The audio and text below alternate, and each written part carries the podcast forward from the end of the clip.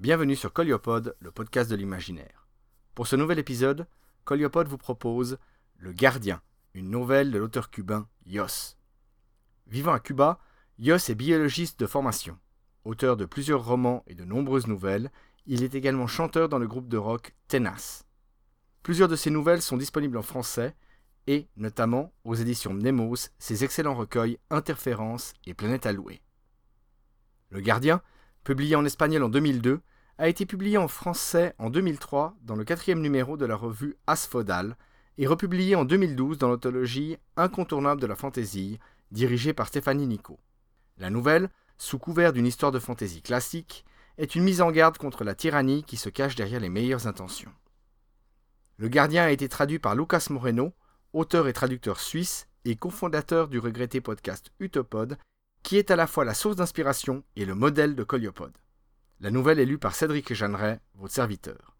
Alors, installez-vous confortablement autour du feu et découvrez comment un sorcier a pu changer le destin d'une communauté. Le gardien de Yos, traduit par Lucas Moreno, lu par Cédric Jeanneret. Celui qui est prêt à risquer sa vie pour une cause aura souvent tendance à sacrifier celle des autres au nom de cette même cause et c'est ce petit pas qui, à lui seul, sépare le héros du tyran. Auteur chinois anonyme. On raconte que tout s'est passé ainsi, bien que nul ne puisse affirmer avec certitude où, ni même quand c'est arrivé. Une pâle lueur brille à l'horizon. Pourtant le tonnerre ne gronde pas encore. Dans la tempête naissante, les fibres liquides d'une pluie délicate s'entremêlent avec le vent et la nuit, formant un linceul d'obscurité glacée autour du donjon. Parfois, la langue de feu d'un éclair vient déchirer les ténèbres. À l'intérieur, il fait sec et chaud. Éclairé par un bon feu, le vieil homme, plongé dans un monde de sortilèges et d'incantations imprononçables, révise pour la énième fois son vieux grimoire. Puis un coup, à la fois ferme et hésitant, vient troubler sa concentration. La porte s'ouvre en grinçant sur ses gonds vétustes. L'espace d'un instant long et glacial, rien d'autre ne se produit. Soyez les bienvenus, chers voisins. Entrez, entrez, la nuit est fraîche, déclare enfin le nécromancien en voyant que le petit groupe de paysans armés reste sur le seuil, déterminé, quoiqu'encore inquiet. Ce sont des gens simples, et le mage sait qu'ils n'aiment pas côtoyer ce qu'ils ne comprennent pas. Le regard du sorcier, profond et ironique, mais curieusement affable, détaille rapidement les misérables haillons et les bras puissants de ces hommes plus habitués au travail qu'à la parole. Il remarque également les faces noircies de suie, les bandages ensanglantés et les membres encore rigides, ainsi que les deux ou trois poulets lamentables et l'agneau famélique. Tous sont ruisselants. Puis ses yeux se portent au loin, percevant la lueur distante que la pluie miséricordieuse étouffe déjà de l'autre côté des montagnes, il comprend la tragédie du combat, de l'incendie et du pillage. Sans que personne n'ait à la lui raconter, de tels événements sont monnaie courante dans la région. Il cherche encore une confirmation dans des yeux qui n'affrontent pas les siens, préférant scruter le sol comme honteux. Enfin, il s'arrête sur un visage familier, dont l'œil unique soutient son regard. Le vieux doute de sa mémoire. Il se souvient de deux yeux. Il observe avec plus d'attention. Effectivement, le bandage qui couvre à présent l'orbite oculaire droite est noirci, et pas seulement par la suie et la pluie. Ces caillots ne peuvent être que. Encore les bandits, Corag demande-t-il simplement aux borgnes. L'homme grand et robuste qui guide les survivants, le seul qui manie une épée, quoique ancienne, et non pas une hache de bûcheron, une faux ou une lance improvisée. Oui, hier. Cette fois, ils m'ont écouté et nous avons lutté. Mais oh, art de l'imprévisible, cela s'est encore plus mal terminé.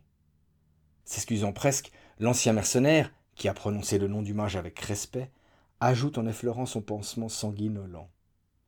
Il ne s'agit pas que de mon œil, des maisons, des récoltes, magicien. Cette fois, beaucoup d'entre nous ont péri, ils ne savent pas combattre, ce ne sont pas des soldats. J'ai donc pensé que tu pourrais peut-être, au nom de notre vieille amitié, que je pourrais les transformer en guerriers invincibles ironise le magicien. Ah, Korag, je suis puissant, mais je ne suis pas un dieu. Convertir ces campagnards maladroits en paladins redoutables, c'est trop, même pour moi.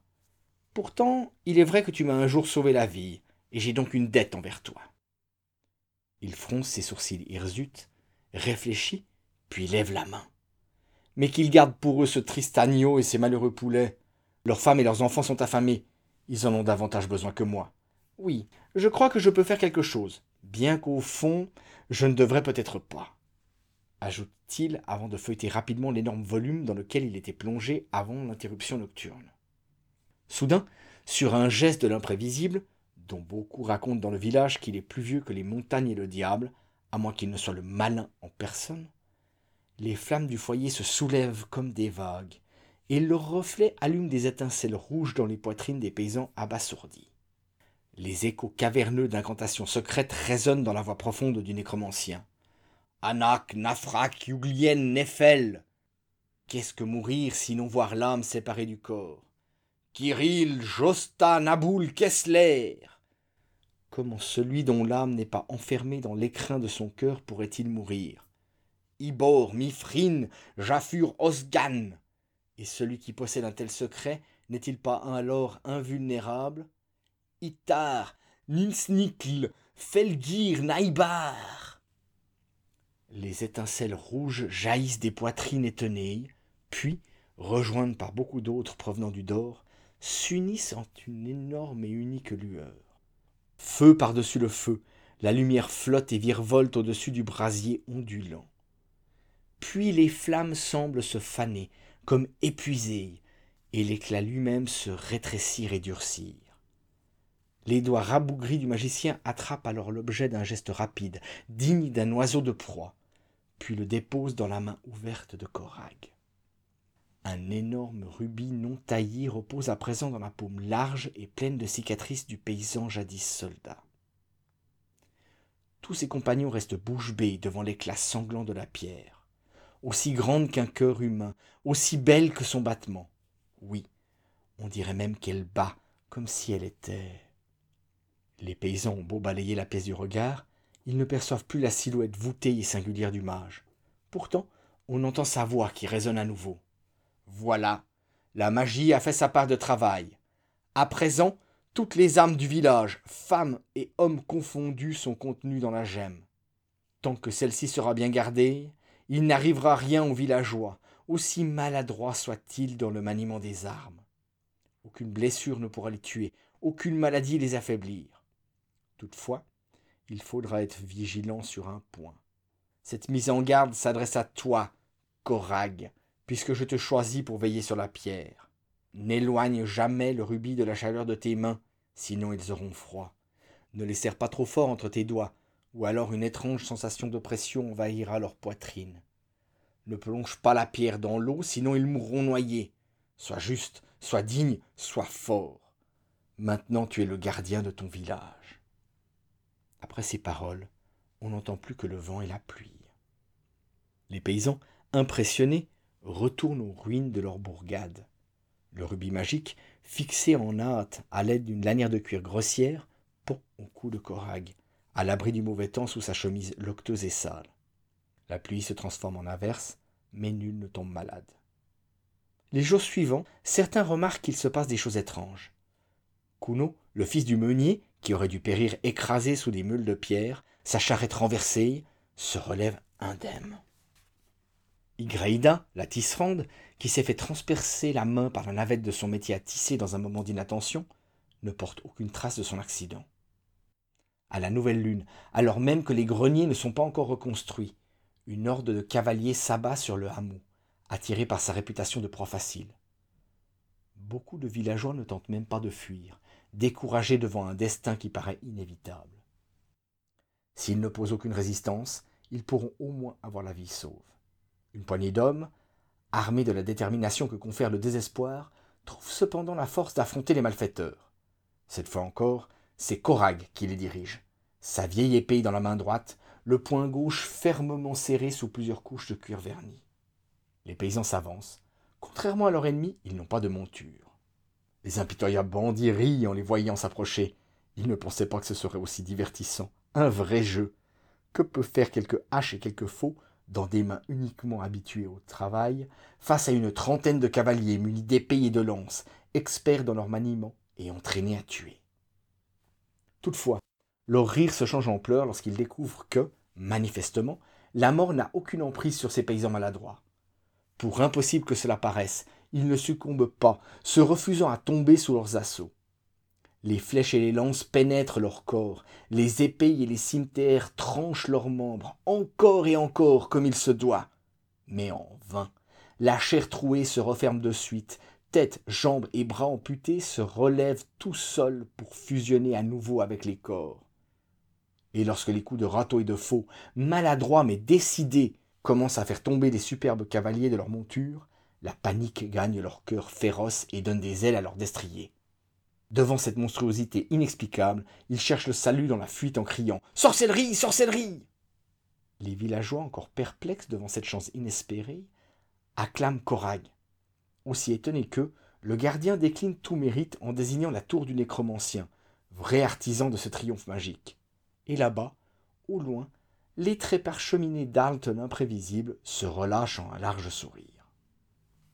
Au cours des semaines qui suivent, malgré une réputation croissante de village ensorcelé, le hameau subit les attaques de trois autres groupes de nomades. Les greniers reconstruits, quoique seulement à moitié pleins, constituent désormais un vrai trésor dans une région mille fois ravagée par les impôts, les catastrophes et les brigands. L'histoire se répète. Des deux premières hordes de pillards, là encore, quelques hommes arrivent à s'échapper, blessés et hurlant de terreur. Mais la troisième, celle du tristement célèbre Dardag l'implacable, qui a déjà dévasté la bourgade à deux reprises par le passé, ne compte aucun survivant. Sous les ordres de Korag, le rubis tantôt pendant à son cou, tantôt serré dans sa main, l'ensemble des villageois se mobilisent, femmes et enfants inclus. À présent, convaincus de l'invulnérabilité magique que procure la pierre, et de plus en plus experts dans les arts de la guerre, qu'ils ignoraient jusqu'alors, ils tendent une habile embuscade aux bandits. Pendant de nombreux jours, on entend les funestes lamentations des malfaiteurs crucifiés, dont le dernier écho parvient aux oreilles du maître de la tour lointaine, qui fronce les sourcils préoccupés. Fiers de leur force et de leur chef, les paysans rendent hommage à Korag en le nommant officiellement gardien. Ils décident également de le dispenser à l'avenir des travaux agricoles pour qu'il puisse mieux accomplir sa nouvelle et difficile tâche. Ils se feront un honneur de travailler à tour de rôle sa parcelle, pendant qu'il surveillera sans relâche les limites du village, attentif à toute nouvelle menace et arborant, resplendissant, l'armure de feu de Dardag. Armure qui ne couvre pas seulement la poitrine du gardien, mais aussi une chaîne et une enchâssure d'étain, maintenant à présent la pierre en remplacement du vieux lien de cuir rudimentaire. Grâce à la vigilance de Korag, un dragon affamé est repéré dès qu'il commence à survoler le hameau. Tous les habitants se lèvent à nouveau, comme un seul homme, pour empêcher que le redoutable reptile ne calme sa faim séculaire en engloutissant leurs précieuses récoltes et leurs troupeaux.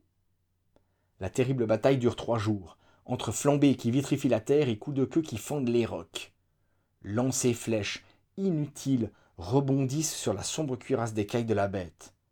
Ces coups de dents et de griffes déchirent les villageois par centaines, mais ceux-ci se relèvent aussitôt et replongent avec plus d'ardeur dans la bataille qui semble interminable. À la fin, l'obstination des hommes l'emporte sur la furie aveugle du serpent ailé. Comprenant que la magie, puissante, habite ces paysans immortels, la bête préfère partir à la recherche de proies plus conciliantes. Mais en s'envolant, le dragon emporte avec lui la vieille épée de Korag, restée plantée dans ce qui fut l'un de ses yeux. Cette nuit-là, durant le festin qui célèbre la victoire, le gardien déclare, entre deux éclats de rire, qu'il a enfin vengé sa blessure. Œil pour œil. Il annonce également qu'il a résolu de s'approprier l'épée de Dardag, une superbe lame munie d'une poignée dorée couverte de gemmes, que le village a unanimement décidé d'enterrer au cas où un tel trésor serait un jour nécessaire. Et lorsque quelques voix de protestation se lèvent, accusant le gardien de ne pas respecter les accords de la communauté, une étincelle brille dans l'orbite solitaire de l'ex-mercenaire, qui plonge alors sa main robuste dans les plis de sa nouvelle chemise de soie et, sous l'emprise d'une colère inattendue, comprime entre ses doigts le rubis serti dans une monture d'étain. L'effet foudroyant. Sous la douleur, les villageois les plus proches sont projetés à terre et les plus éloignés se tordent lamentablement. Pendant que ses compagnons rampent en le suppliant, Korag leur rappelle qu'il ne peut y avoir qu'un seul gardien. Et au passage, il exige de l'or, seul métal digne du collier au bout duquel pend la gemme. Dans la tour, une larme coule sur le visage du vieux nécromancien. Le temps passe, les bandits évitent le village des zombies immortels, comme le diable fuit l'eau bénite. Un stupide troll vagabond que le hasard amène jusqu'aux portes du hameau est massacré par les habitants malgré sa force monstrueuse et sa massue de presque une demi-tonne. Là encore, c'est Korag qui mène le combat en première ligne. Désormais à l'abri des pillards, le village devient de plus en plus riche, comme favorisé par les dieux des récoltes. Les habitants sont fiers de leur prospérité, mais ils n'ont pas aussi fière allure que leur gardien. Son cou déborde à présent de dentelle, et les avant-bras de son armure d'acier resplendissent majestueusement. Face à son œil unique et cruel, tous baissent le regard, horrifiés à l'idée de subir une nouvelle étreinte douloureuse. Un jour, un jeune couple, lassé de travailler jour et nuit pour grossir les coffres du gardien, attend celui-ci au détour d'une ruelle pour le tuer. Les deux poignards pénètrent la chair par un interstice de l'armure, sans résultat, confirmant ainsi que le sortilège du magicien protège également le tyran. La vengeance de Korag foudroie les villageois, qui tombent à terre, se tordant de douleur. Et le même soir, les yeux rougis par les larmes et le cœur empli de haine, les paysans apeurés observent en silence comment les agresseurs, qu'ils ont eux-mêmes été forcés d'attacher, sont enterrés vivants par le gardien. Être immortel ne signifie pas être à l'abri de la souffrance. Après cette nuit dans le village, le chant des grillons se tait, comme effrayé par les gémissements interminables qui montent de la terre. Dans sa tour, le magicien halte, indigné par tant de cruauté, s'arrache les cheveux en pleurant. Il ne peut rien faire, à part réaliser un vœu, mais si personne ne l'exprime. Une troupe de soldats affamés, quoiqu'encore forts et nombreux, s'en revient d'une guerre perdue. En chemin, les combattants décident de faire un crochet par le petit village, unique oasis de prospérité dans une région dévastée par les fléaux et les bandits. Le gardien les laisse approcher jusqu'aux portes du hameau sans faire le moindre geste, jusqu'au moment où, ravalant le peu d'orgueil qu'il leur reste, les villageois font appel à leur chef, le suppliant d'organiser encore une fois leur défense et l'implorant de ne pas les priver du pouvoir salvateur de la gemme. La bataille est longue et sanglante, mais comme il fallait s'y attendre, après avoir perdu plus de la moitié de ses effectifs, l'armée en déroute se retire sans même avoir pu toucher aux récoltes. Cette fois, il n'y a ni festin de célébration ni hurrah pour le gardien. Retenant son souffle, le village entier attend en priant tous les dieux que les autres aient le temps de mener à bien leur plan. Mais il ne faut que deux heures à Korag et à son regard acéré pour remarquer qu'il manque des villageois. Il punit alors férocement ceux qui restent, avant d'ajouter d'une voix retentissante qu'il sévira encore plus durement si on ne lui révèle pas la destination des fugitifs. À la fin, n'y tenant plus, une fillette de cinq ans indique de son petit doigt endolori la silhouette de la tour d'Alt en murmurant Ils sont allés lui demander de l'aide pour lutter contre toi, gardien. Il n'y a pas de temps à perdre. Stimulés par la douleur et les menaces, les villageois parcourent à nouveau le chemin qui mène à la tour de l'imprévisible. Il forme une foule hurlante dirigée par Korag qui, oubliant sa dette de gratitude et sa vieille amitié envers le magicien, ne songe plus qu'à détruire la seule personne capable, et il le sait très bien, de menacer son pouvoir absolu. Au même moment, dans la tour, sous le regard anxieux de huit paysans attentifs à chacune de ses manipulations, le vieux sorcier tisse un nouveau sortilège aux syllabes retentissantes. Puis, alors qu'on entend déjà les pas et les cris de Korag suivis de ses esclaves, le feu jaillit à nouveau, semblant obéir aux paroles du magicien. Dans un dernier sursaut d'espoir, malgré leur peur, les huit émissaires du village trouvent le courage d'affronter le gardien devenu tyran et se portent à sa rencontre. Peut-être ce sacrifice permettra-t-il aux nécromanciens d'arrêter leur oppresseur. En effet, Korak s'arrête un moment, levant instinctivement l'épée ornée de bijoux. Mais il se ravise, souriant, et sa main plonge à l'intérieur de sa chemise.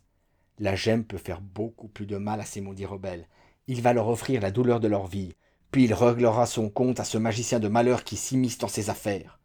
Cela leur servira de leçon. Ainsi, ils n'oublieront plus jamais qui est le chef, le plus puissant, l'unique, le gardien. Toutefois, lorsqu'il serre le rubis ensorcelé entre ses doigts robustes, l'ex-mercenaire ne retrouve pas cette sensation si familière de pierre vivante. La texture de la gemme semble avoir changé. Elle est désormais fragile, désagréable au toucher et sablonneuse. Surpris et inquiet, Korak sort la main de sa chemise et baisse les yeux pour examiner la pierre. Il n'y a plus que du sable, un sable fin et rougeâtre qui s'effrite dans sa paume calleuse et file entre ses doigts, s'enfonçant dans le sol, hors de sa portée. On entend alors une dernière fois la voix du nécromancien. Je t'avais averti, Korag.